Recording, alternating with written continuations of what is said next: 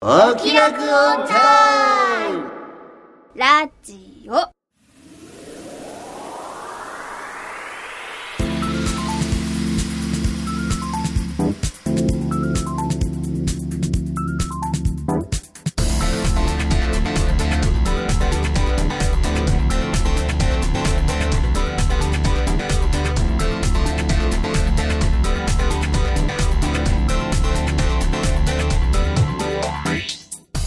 説明しようこの番組はこれといった取り柄のないアラフォー中吉と引きこもり音楽家の永井茂之とお酒は友達、声優の卵の浜田さほの。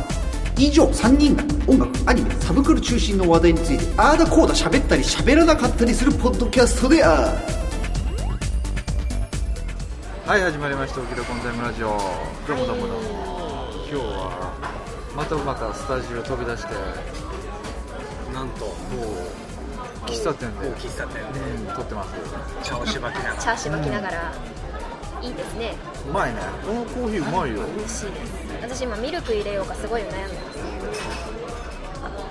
ます。どうですか斉藤さん僕僕僕ハイサイドいいんです喋らないつもりでいるかもしれないですそんなこと中断してましさたせけど結構寒いねなんから寒いですね僕はちょうどいいぐらいさすがません私膝掛けをしてます。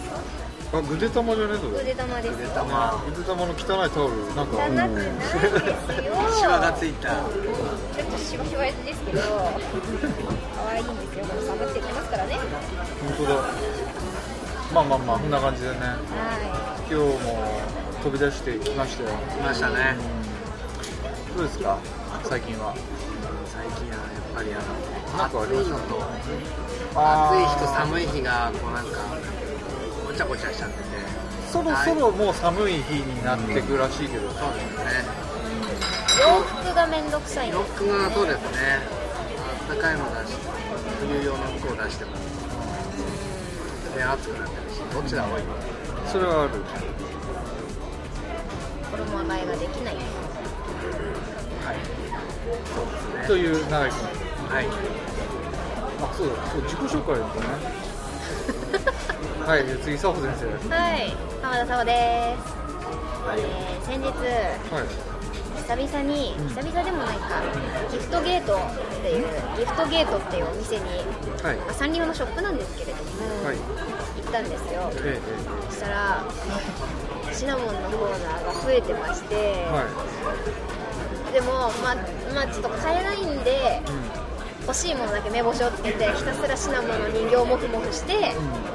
一回だけあ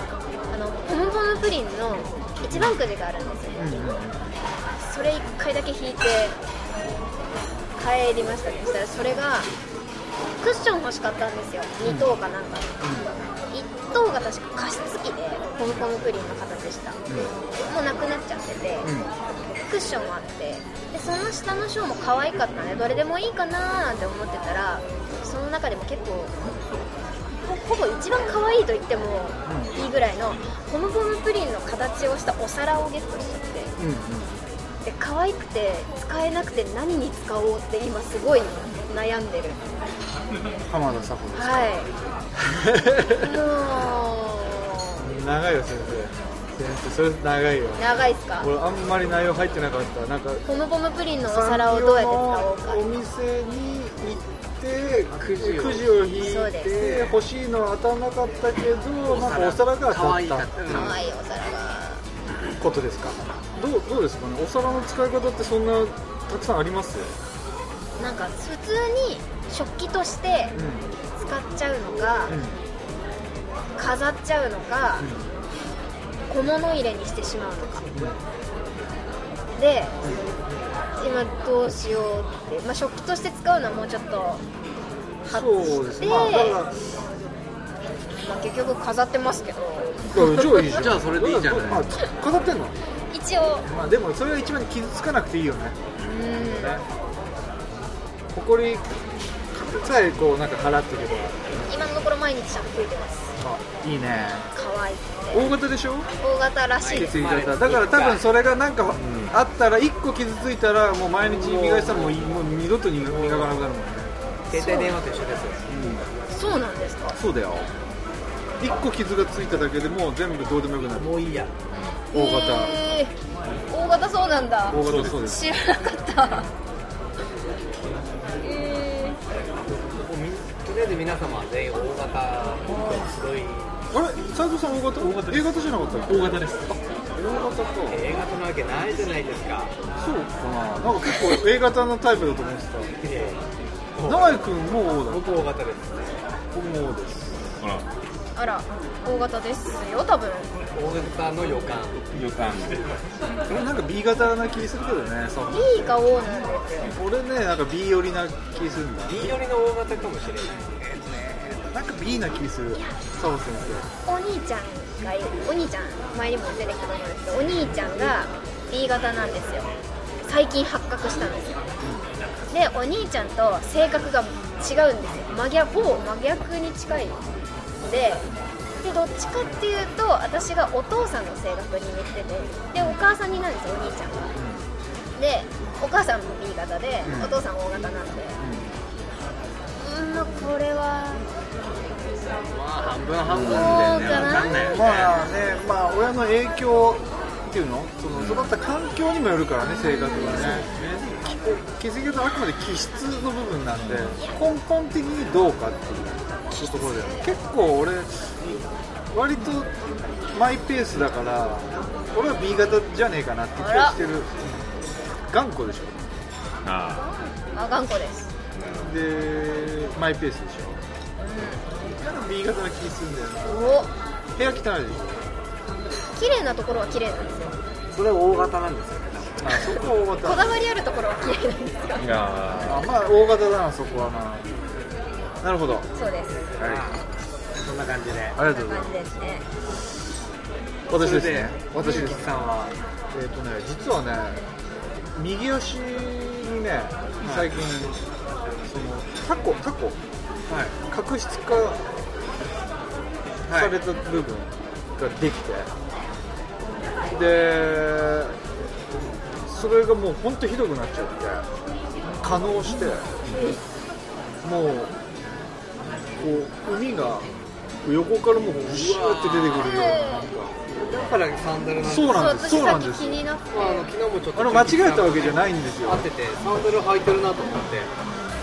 そうなんです今だから靴が履けなくてー痛いんですかもうよくなよくはなってるんだけどもうね 2, 週間ちょっとはずっと海が出続けてたもうずっと薬飲んで抗生物質飲み続けてやっとようやくそれが収まってああ痛かったその時は本当に痛かったで原因は何なのもタコでだから普通にタコそうだから今度はだからそれが傷が収まったらそのタコを除去する治療に入んなきゃいけない液体窒素とかですかそうそうそうそうそう前やったことある要はマイナス200ななな何度かわかんないけどさ200何十度でこうやってるとでそれを続けてるとなんかねある日ポロッと取れるみたいなこと言うんですか痛いのめっちゃ痛いですうっそ俺痛くないって聞いたけど先生に痛いです痛くないって言うんですよ先生はやってる人めっちゃ痛いんですよそうなんですよ先言え よ俺じゃあ先生頑張ります俺やりますって言っちゃったじゃん私も言われてあじゃあ頑張りますって痛いじゃんみたいな私あそこでしたあの魚の目みたいなのが足の指の間にできちゃいましたそれあーな取りるまほしどねっていう中期ですよろしくお願いしますそれとたおなんと今日はあーちょっとなんか眠そうな感あじです私私ですかはいあのー、私をすみませんじゃあ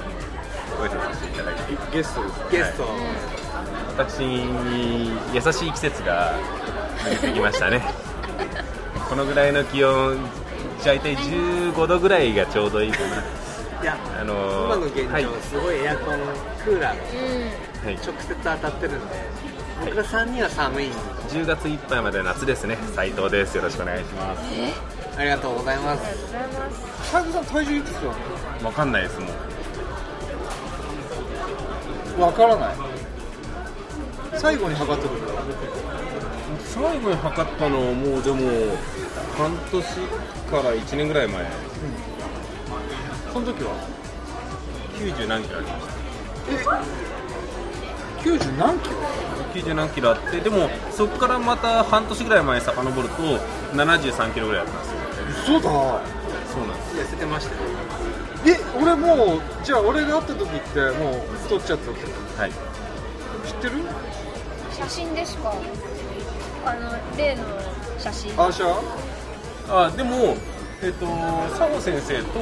あの一番最初に会った時はもう70何キロぐらいであのあんまりそのぐらいになっても分かんないです変わんないって言われてる何が増えてんだろ体重ですうでだから何が増えて体重が増えてんなだあんか密度が多分中のあーなるほど脂肪とか内臓脂肪ってやつじゃないですか内側に溜め込むあじゃあ見た目はそんな感じだったんだもともといやもうこいやあのこれは本人にしか分かんないのかもしれないですけどあの本人的には変わってるんですよなるほどなるほどでも大体変わらなくて僕のボーダーラインって大体70キロぐらいなんですよ、70切るとあのかなり痩せてるねって言われます身長いくつ170です171で70切ると痩せてるねあの骨太なんですよそうなんだで65切るとガリガリって言われるああそうなんだうん俺173で今60キロぐらいこんなんだったらもう死にそうだねって言われるぐらいじゃないそうそう僕もあの写真あるじゃないですか、んうみんなから詐欺って言われてる、加工さ加工もしてない写真あれ65キロぐらいですまあ俺普通だよねでもあの会うと大体結構なんかかなり薄っぺらくなるんですよあの正面見るとあの骨太なんでガチッとしてるんですけどこうなると、えー相当薄っぺらいよねああそうなんなだでぜもそれってさ声の質とかって影響しないの変わりますああやっぱり太くなるやいやちょっとやっぱりっぱローが吸われるのかな脂肪であいや脂肪がついてた方がローは響くはずですあのオ吸ペわオないペラんでとかオペラとかあのあそうだねそうだねあじゃあ逆にカップがいい方が声はまあ太くななる傾向にはあるじゃないですかね、そんなにすごい意識したことないですよなるほどありがとうございますそんな斉藤さんです、はいでよもろしくお願いしますう今日もねい忙しい中本当皆さんありがとうございますどうですか忙しいですかもっと忙しくなりたいですねまだ忙しい足りない忙し足りないですねまだちょっとゆとりがありますねそうなんだ熱があるないっていうのはありますけど遊んでるわけではないですけど、もうちょっとバタバタしてますあそう結構忙しいんだろうなとは思ってたんだけどさらにもうちょっでもそうすると困るんだよねここれはねいやあのもう少し超えると今一番貧乏暇なし状態なんですなるほなのでもう少し行けば、あのどー雇えると誰かいやそこまではあれですけどもう少しいいんじゃないかなって思えとそうるね佐藤先生忙しいうーんとそうですねでもなんかアプリのやつやってんじゃなかったっそうですねちょこちょこお仕事いただいて、ね声ねこういう時にはもう配信ちょこちょこされてるんですけどもうそうですねけ他のもちょこちょこ入ってる佐藤先来るときと来ないときと生いいじゃんいろんな役やってくれよもうどんどんだから修行中の身なのでね修行中の身できるやつとできないやつとああまあそういうのもあんのかな徐々にマクロスとか出れないのそれマクロスはマクロスモンスそうっすね文豪ストレイドッグスとか出れないの頑張り次第じゃないですかねあ本当はい出ないの出たいですよやりたいですよささみゆきの人とかうん頑張り次第じゃないですかね本当はあのー、ねヒーローアカデミアとかやってみたいな佐藤先生でいいや最近ですねまああの頑張ってれば、まあ、見てる人はちゃんといるんだなってことはすごくねあの身に染みてよくわかるようになったんでおなるほどいはいなんでまあサウンズでも頑張ってればね何かしらいいことがあるんじゃないかやあるでしょあるでし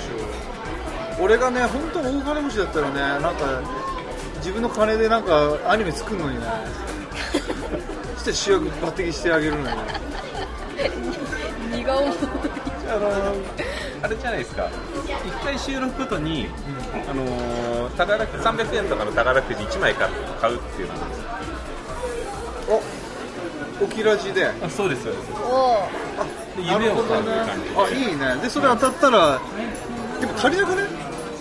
それでアニメ1本作るのってあ、足ります足ります足りんのあの大体今6億とかじゃないですかでしょうん当たると6億あったら大丈夫足りんのあの原価的にはあの映画も作れるぐらいうーんそう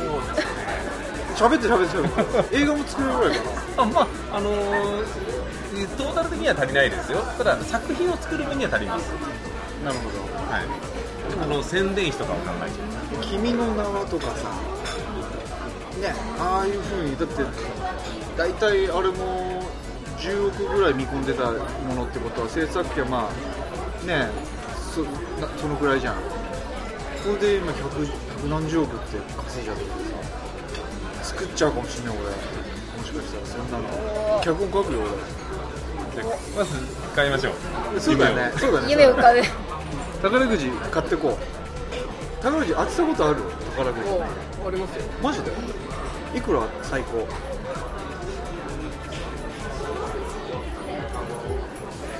ナンバー3は1ヶ月に2回8万と7万それすごくない知り合いで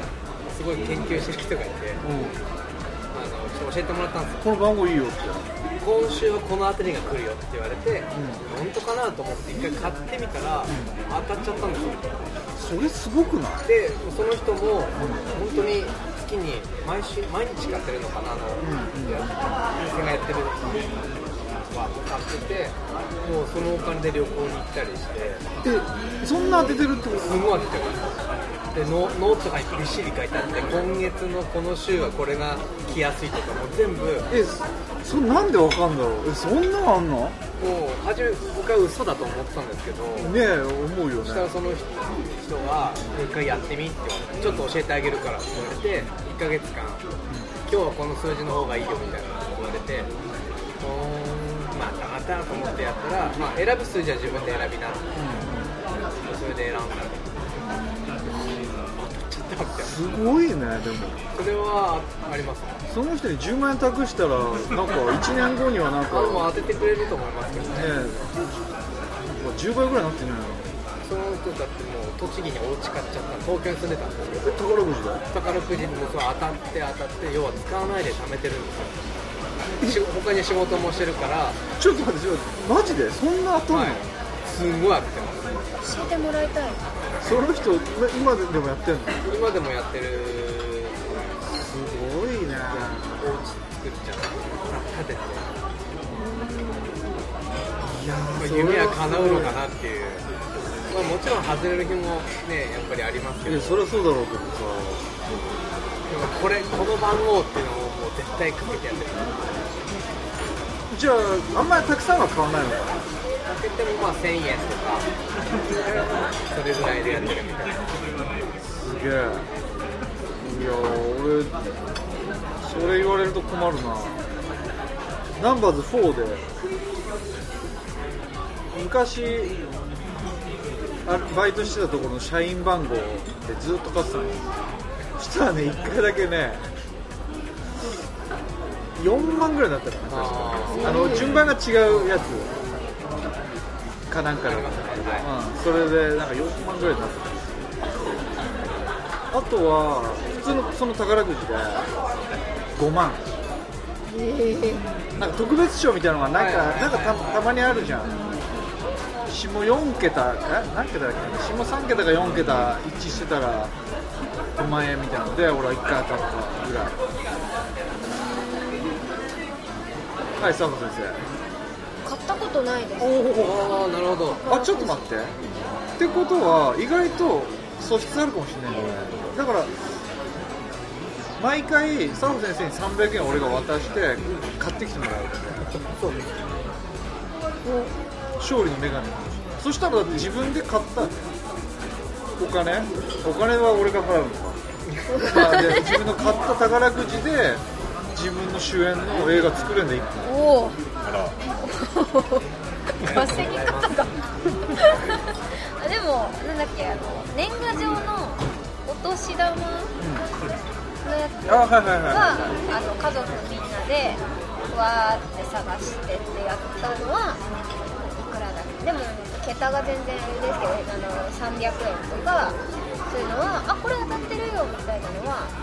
何個かあれっておお金なんだっけお年玉のやつってお金になりますね物じゃねえんだっけあそっか100円とか200円とか300円とかちょっと澤部先生に俺はかけようかなプレッシャー当たったらじゃあもうそれを資金でエースリンクちょっとダーンってお大変なことになりそう増資すればいいんじゃないのした俺出資者になって さ本当に夢しかない話ですねいやでもいいんだよ夢は夢を語るのがいいんだよまあ楽しいですからねそしたらじゃあそのちょっと余ったお金で猫買いましょう事務所にまあ猫はいい猫はいい事務所に猫買いましょうちょっと待ってじゃあその1枚ずつ買うこの宝くじお金はまあ俺がじゃあ出すのかなでもそそれはやめた方がいいのかなそれみんなで出して買わないと俺が金出したよねえかって俺が言い出さ言い出しかねないよねそう実際だって何億なんはいて目の前にしたらそうなっちゃうかもしれ人変わないりますからねそうでしょはいだから100円ずつみんなでとりあえず月1回集めて、まあ、斉藤さんはとりあえずあの抜きにしてこのメンバー3人で買って共同でっていう形にしようかすごい難しい話してもいいですかいいよ宝くじって非課税じゃないですか当たった時、そうだよででも誰かが代表になるわけじゃないですか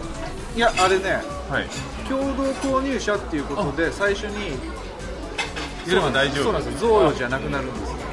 じゃあ最初ので例えば俺が1回もし受け取っちゃってそこから配るってなると贈与税がかかるんだけど最初にそのみずほさんにいやこの3人であの共同で買いましたってことにすればびあじゃあ大丈夫ですねそうそうそうあはいはいはいそこの転機が起きないかなと思って今ちょっと心配しそたこのちゃんとその大丈夫ですみずほさん考えていただいてますあありがとうございます勝ってないんだってえ何どういうことな何を何大丈夫ですよえちょっと算数が弱いものでそうそう算数の話してないですよ算数の話数字になるとわ全然聞いてからない話をしてまあない僕んで僕すと一緒よですねはいわからない障害語決勝それ一番まずいんじゃない金額でなんかお金の感情でそれが発症したらまずいんじゃないのお金の話する立場の人じゃないんであまあそうですよでもじゃあ、まあ、もし当たったら3人で山分けになるんだけどねでそれをどうつもう自分でアニメ作っちゃえばいいねそれからエースリングに全部入れて6億当たっても2億だったらちょっと心もとないかもしれないでも永井さんに2億言ってるから4億ただ永井が使うかどうかはまあそうだね確かに最初に受け取った人の自由だからねそれをどう使うかね裏切り者が 出る2億で作れるでしまあ作ることはできない世界一周して何を食べてあ裏切り者がいるそういうょまあでも一応でも俺斎藤さんにアイデア料みたいなの払うつもりではいるよ俺それ買ったらどうですかって提案したのは斎藤さんだから毎週夢がありますからねあのトトトトビッグにするじゃんあいいですねでもあれってもう本当ランダムなんですよそうだって普通のそう宝くじもランダムでしですね佐藤先生の引き次第ってことですょそうだよね引き運そういう引き運はあんまり自信ないなカード類の引き運あは今までそういうくじとかダメだったあなんだろうちっちゃい時はすごい引き良かったですすぐ特賞とか一等とか今度もかってた欲が出るんですよりと多分か無昔心で買ってたんだね当時は無心ですね小学校高学年とかになってダメです欲の塊みたいな感じだよなあのシンセがどうとかさなんかタンスが買えるなみたいななんかあさもうすぐ数変えないです多分えなんであれ審査があるなんなのあのこの人はちゃんとこれをちゃんと使ってくれるかっていうそんなのがあんのあの朝倉大輔さんも審査が一時期通らなさ通らないっていう感じだったんですよまあ要はそれをメンテナンスして維持できるだけの財力があるかとか財力とあとはその功活績動音楽のやってるあはいはい功はい績が認められてやっと変えたっていうあの松竹さんあの人あはの人は多分変えもともと持ってたからそれは大丈夫なのそうですで買うのは確か世界5大限定だからええ5大限定って5大限定のレプリカですまレプリカかいやレプリカじゃなくてさまあ本物買えばいいんまあだよ本物本物です2500万買えるじゃんね2億は今回もいや全然買えんじゃんあと1億7500万円そうだよありますあのあったら部屋潰れちゃうよいや今の部屋じゃなくてもいい でしょもうマンション買っちゃえよいやまあなんか結構大変らしいですね まあでもメンテナンス大メ変ンテそうナだンスがな海外のチームらしいのでめちゃくちゃ金かかるでしょ何人か海外のチームを呼んで終わったらじゃあさよならちょっとなんか一回メンテするだけでなんか数十万飛ぶみたいななんか数百万じゃないですかそんなかかんないでしょ1週間ぐらい56人で宿代も全部出す1週間メンテナンスって何かかるうん1日終わらない100万200万まあ200万ぐらいかかるのかなうわそれ無理だね維持できないねなんか飛行機も専用の飛行機らしいですチャーターしてチャーターチャーター機納品まで半年半年かかる審査も含めて半審査も含めたぶん2年ぐらいかかるご自宅に到着するまで年その間に使い切っちまうかもしれないねだからそれの全部審査があのでちゃんとこの人は使える人か金審査じゃあ通らないかもね通らないですねそれだったらねさすがにそんなすごいんだもう現存する数がまず少なくてそれ3台をぐらいしかないんじゃないですか世界にそれを維持するしかないからそれだけのことをしてるからまあ遺産なんていうの遺産なんていうのそれなんかね文化遺産みたいな感じだもんね発祥ですからね審査がそれは何どこがその管理してんのメメーカーメーカーは確かあれですね、モーグを作った、モーグの会社、だからアートリアン、日本の代理店がないんですよ、だから向こうの人が来てやるって向ここうとが、そうです、だから日本だとモーグの、多分ゴルフですから、多分まだ、の人が来るらしい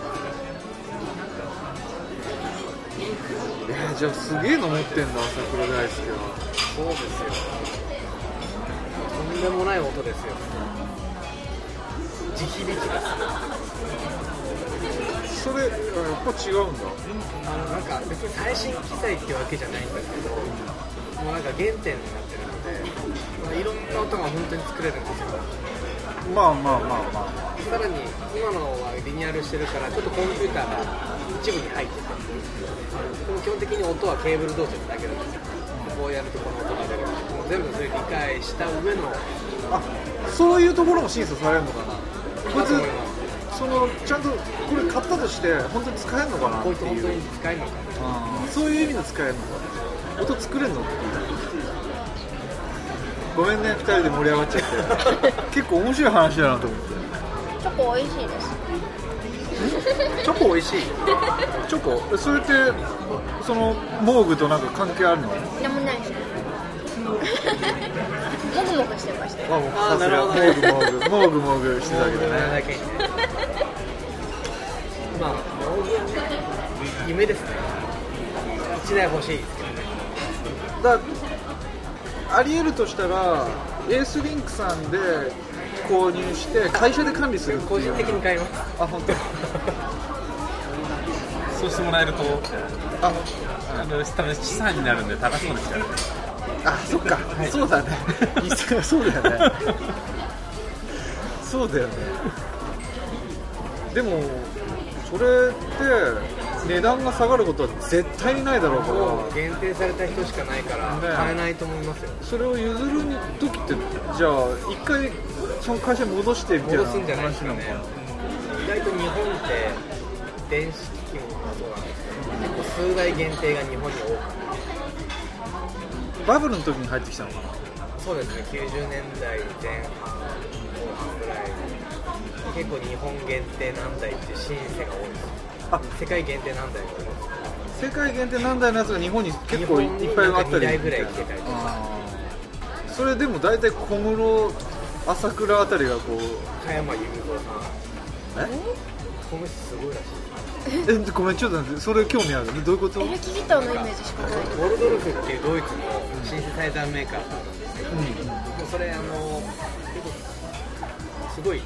250万だからすごいですねああ高いね、小室さんが初めて世界で初めて使ったらしいです、TM ネットワークの最終コンサートで、でそれはなんかどうやらその時に小室哲哉さんのスタジオ桜大輔さんのスタジオ加山雄三さんのスタジオなぜか入ってきて欲しいって言ったらしいそうなんだ結構機材マニアらしくて加山さんそうなのっていう話は聞いたことあるえでもなんか使ってんの俺なんかあんま使ってないんじゃねえかなって気結する局けこどのあの EK 朝倉亮氏は普通にライブで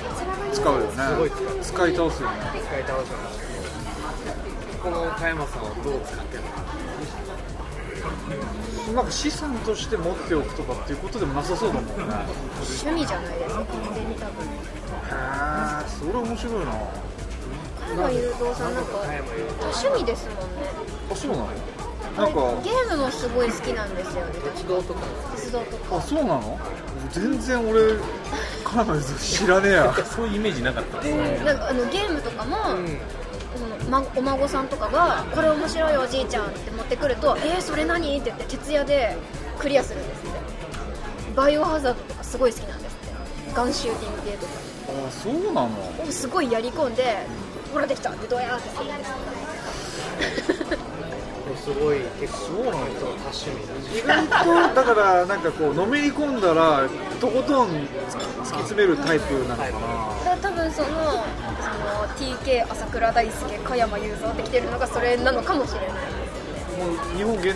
定でなあ世界限定何台のが3台あったら20代に3台が日本に来てるもう一つは必ず加山雄三って雄三加山みたいななんか俺欲しいみたいなすごいねノードリードも僕の持ってるやつもあれ世界で初めて買った小室さんなんですよおお世界1台しかなくてまだ生産まだあのプロプロトタイププロトタイプみたいなやつあとローランドの最近出た新しいその30万ぐらいのやつも小室さんのスタジオに初めて入ったでなんか結構日本一と世界ナンバーワン最初に使うのが日本人が多いまあ小室スタジオに入ることが多いのか小室さんのスタジオがまだ一番最初らしいです世界でで2番目に加山スタジオに入るみたいな新しいは桜さんあたりにこその辺の貸し借りとかしないのかなスタジオ同士であの小室スタジオからう朝倉スタジオにちょっ小室スとタジオにあるものは噂の人は朝倉スタジオに行ってるっていう払い下げみたいな保管しといてああそういうこと使っててもいいからとりあえずみたい500台ぐらいあるなえ倉庫また違うええ何ごめ倉ん庫に500台500台ぐらいそれって何そんなにあるのあるんですよいやでも同じものあそうだよね二台持って複数台持ってる可能性もあるよね保存用じゃないけどあのトラブルがあった時用のバックアップと基本2台持ってるんだよねそうだよね絶対そうだよね同じものだギターとかも割と同じものを2つ買うっていう人は音って変わるんですか全然違うそれは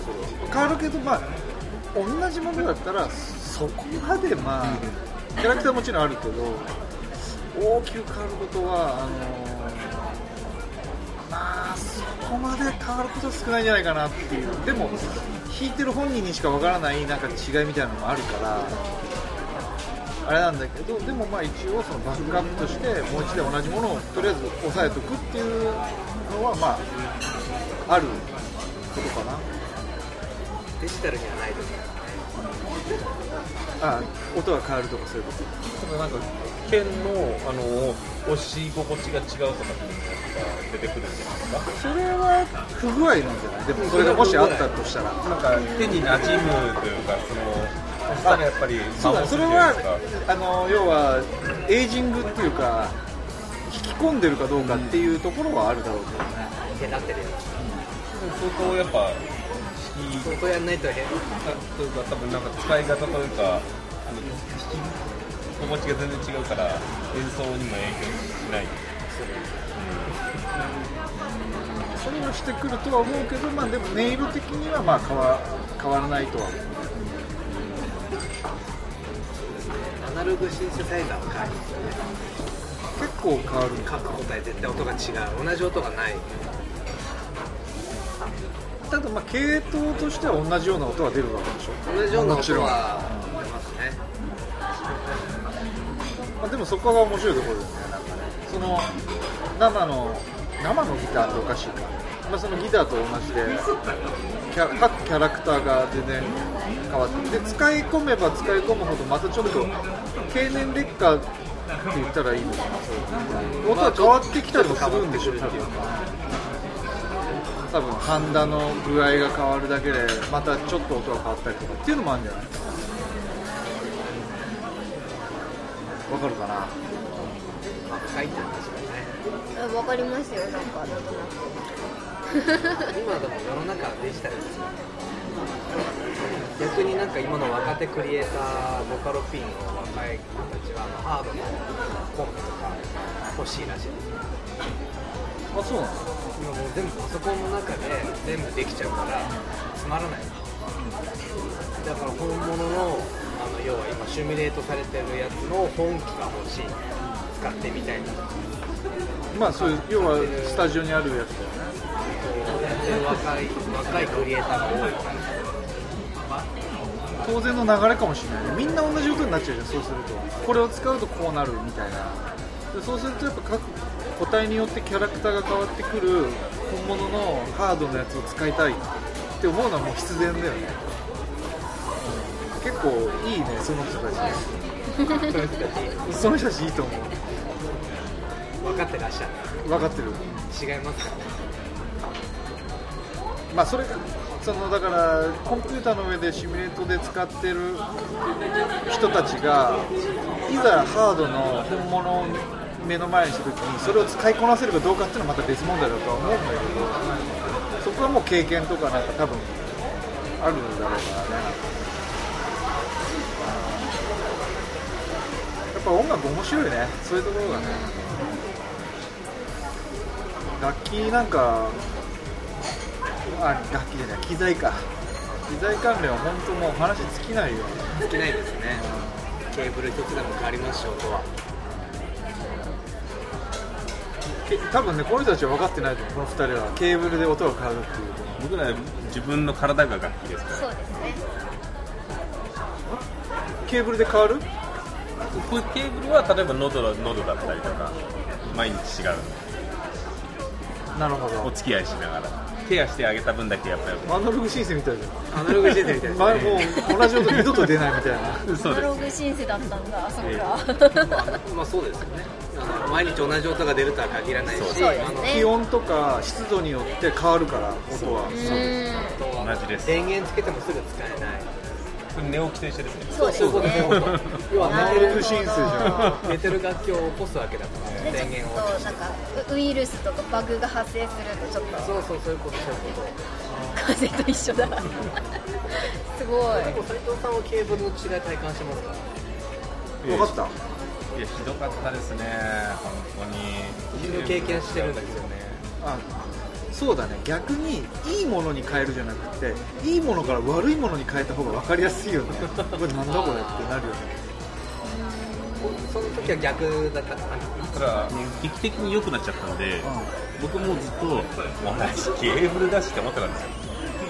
よなんか違うノイズが入っちゃったりとかなんか良くない状態になって声のノリが悪かったんでねちょっとシャカシャカ言っちゃっててで僕もケーブル持ってきた作ったケーブルでいざ挿したら劇的に音が芯が太くなって変わったんですよそれ何を使うと思うのケーブルえっ、ー、とモガミのケーブああまあ人気あるよねルもう最近人気でできましたベルデンはもう古いのかベルデン某某プロデューサーに聞くとベルデンだよって言うんですけどなしんなんかやっぱ信頼性はベルデンの方が高いのかなベルデンはあって、まあ、ギタリストはベルデンのケーブルキーボーディストはモガミのケーブル俺ベルデン、ですよね。そういうのよく聞きます。あのケーブルのメーカー だねベルデンっていうアメリカあれはアメリカアメリカのケーブルメーカーのケーブルをこうドラムで巻いてお店に置いてあるわけそれを何メートルって買ってで自分でジャックを買ってきてでこうい家でさこうジューってあのハンダでつけてジャックを作ってそう。ってやるのよそうすると安く済むの普通だったらもう4、5000円。そう5000円ぐらいするやつが本当に1000円2000円でこう作れちゃうから自分で道具さえ買ってきちゃうからで長持ちするしケーブルって本当高いですもんね、市販で。高いよあれ何がそんな人件費いやそんな高くなんねえだろっていうぐらいの値段してるから自分で作った方がもうはるかに安いみんなみんな作ってるもんなんですかうんそんなでもないかキーボーディストは作んない。デジタルだから。なあんまりまあでもちょっとそういうのいじるの好きなタイプのやつはもうすぐ作るようになる一番簡単だからケーブルがそう。今夜、キーボーディストに言えるのが、今パソコン取り入れるじゃないですか。ノイズが入るんですよ、安いやつノイズが入りまくっちゃうんですよ。それが嫌だから、自分である程度いいケーブルを買ってきて、作る。そういうのが安い。だからマイク持ち込みとかしないんだっけ現場で持ち込みはしないまあそうだよねスタジオはもっといいやつを使ってるから、マイマイクケーブルみたいなの持ち込むやつとかいたら面白いよねこのケーブルでみたいな聞いたことないですねマイマイクならわかります。でライブでマイマイクはいるけどマイマイマイクケーブルはいないよねこれ一式で一つなんですみたいな。まあでも別に持ち込む人は持ち込むかもしれないけどねあの要は DI までのところを全部自分で用意してっていう DI。DI。ダイレクトボックス。DI を説明しないとダメです。まあまあいめんどくさいじゃない DI の説明は斉藤さんまあ、元スペシャルゲストなんだから、まあ、ゲストなんだから、まあ、大丈夫です。はいありがとうございままあす、機材、機材は面白いってこと面です。白いねでもこれもずっとこの話してたもん 俺佐保先生が分かる話してあげたいなあるんだしなんでしょうアね。コギ買わないのアコギ見に行はこうよ。あ行こう行こう行こいいんですかそこにあるじゃん、楽器屋さん。ちょっと見てうどいく予算どのぐらいかっていうのがまず大事だよね買ってくれるから。エースリンクさんって領収書エースリンクさん何用で何用で使うんですかライブよあれ聞いあの初めて聞いた情報ですね僕もシンセサイザー欲しいですよ。僕はマイクが欲しいですマイク何狙ってんの斉藤さん今の103ですねでも個人的にはちょっと87の魅力に取りつかれてしまったの今のは87ですありますねでも87って難しいところなんですよね逆にセッティングが難しいのいや性能が良すぎちゃうん余計なのもで下手な人は本当に下手っていうことそれはエンジニアじゃなくて喋る方のうんそうですあれクリアで音が全然違うんですよねそれの廉価版とは言わないんですけどある程度一瞬引き継いでるのは103っていう日の今のメーカーえヴィンテージその87っいえいてえあの現行原稿ですそんなしないでしょだったらヴィンテージだったらめちゃくちゃ高いけど25万っていうまずそのぐらいだったら別にとりあえず買っちゃえばいいよまあただとりあえず買ってもとりあえず取る場所がないんですよねそういうことにもなる しあと、ま入り口だけ良くても他を充実させないとってことだよね要はトータねル的に聞いてそうだよねマイクが良くてももう入り口がそうだよねここはマイクがまあインターフェースがないからもう全部、なので、インターフェースをもっと RME とかいいやつにしないそとうだよねそっちを変えた方が音変わるかもしれないしインターフェースは変えると間違いなく変わりますそっちより先にインターフェースかもしれないなぜそんなにインターフェースで音が変わってしまうのか2万5千円のインターフェースと10万円のインターフェースを1回使ってみれば分かるんですよさっきのコードと一緒ですよね自分でそ多うだね分自分の声を取ってみたら分かるんじゃないだから他の人が例えばじゃあギターを弾きましたっていう音の違いを聞こうとしたって多分分かんないけど自分の声を聞けば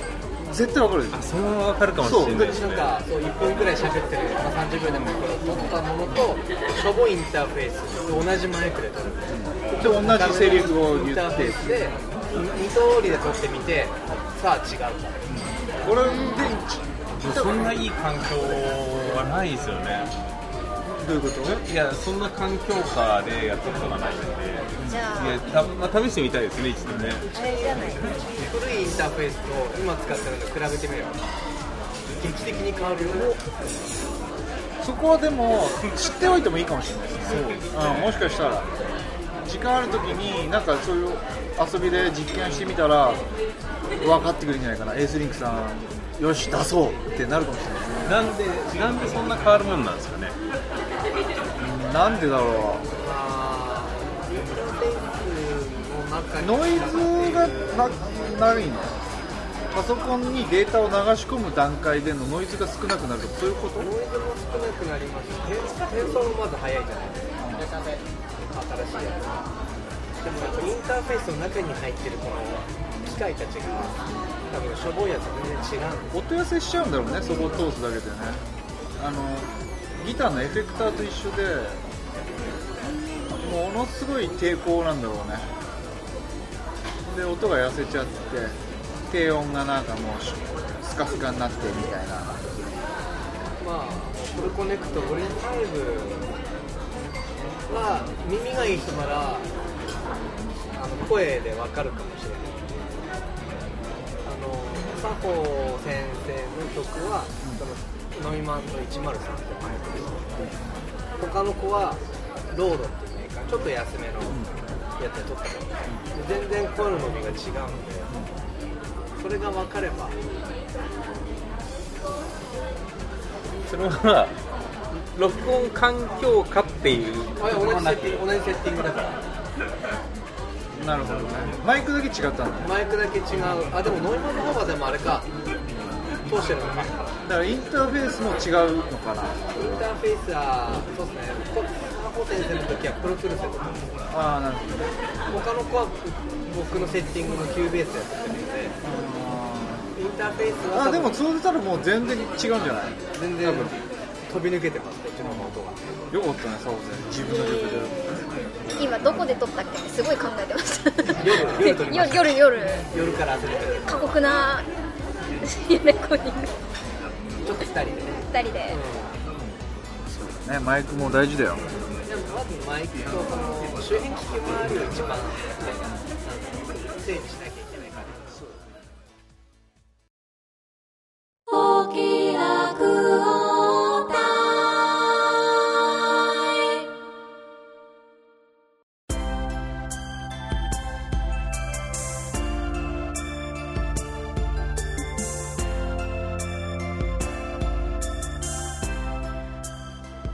はい、えー話はつきませんが、はいちょっとまあ割と時間的にいい時間になってきたので一回ここではいはい切りましょうか皆さんねはい、どうもさよならはい奥おやすみオンタイムしないんですよあなるほどちょっとね最近忘れちゃってるよで、えー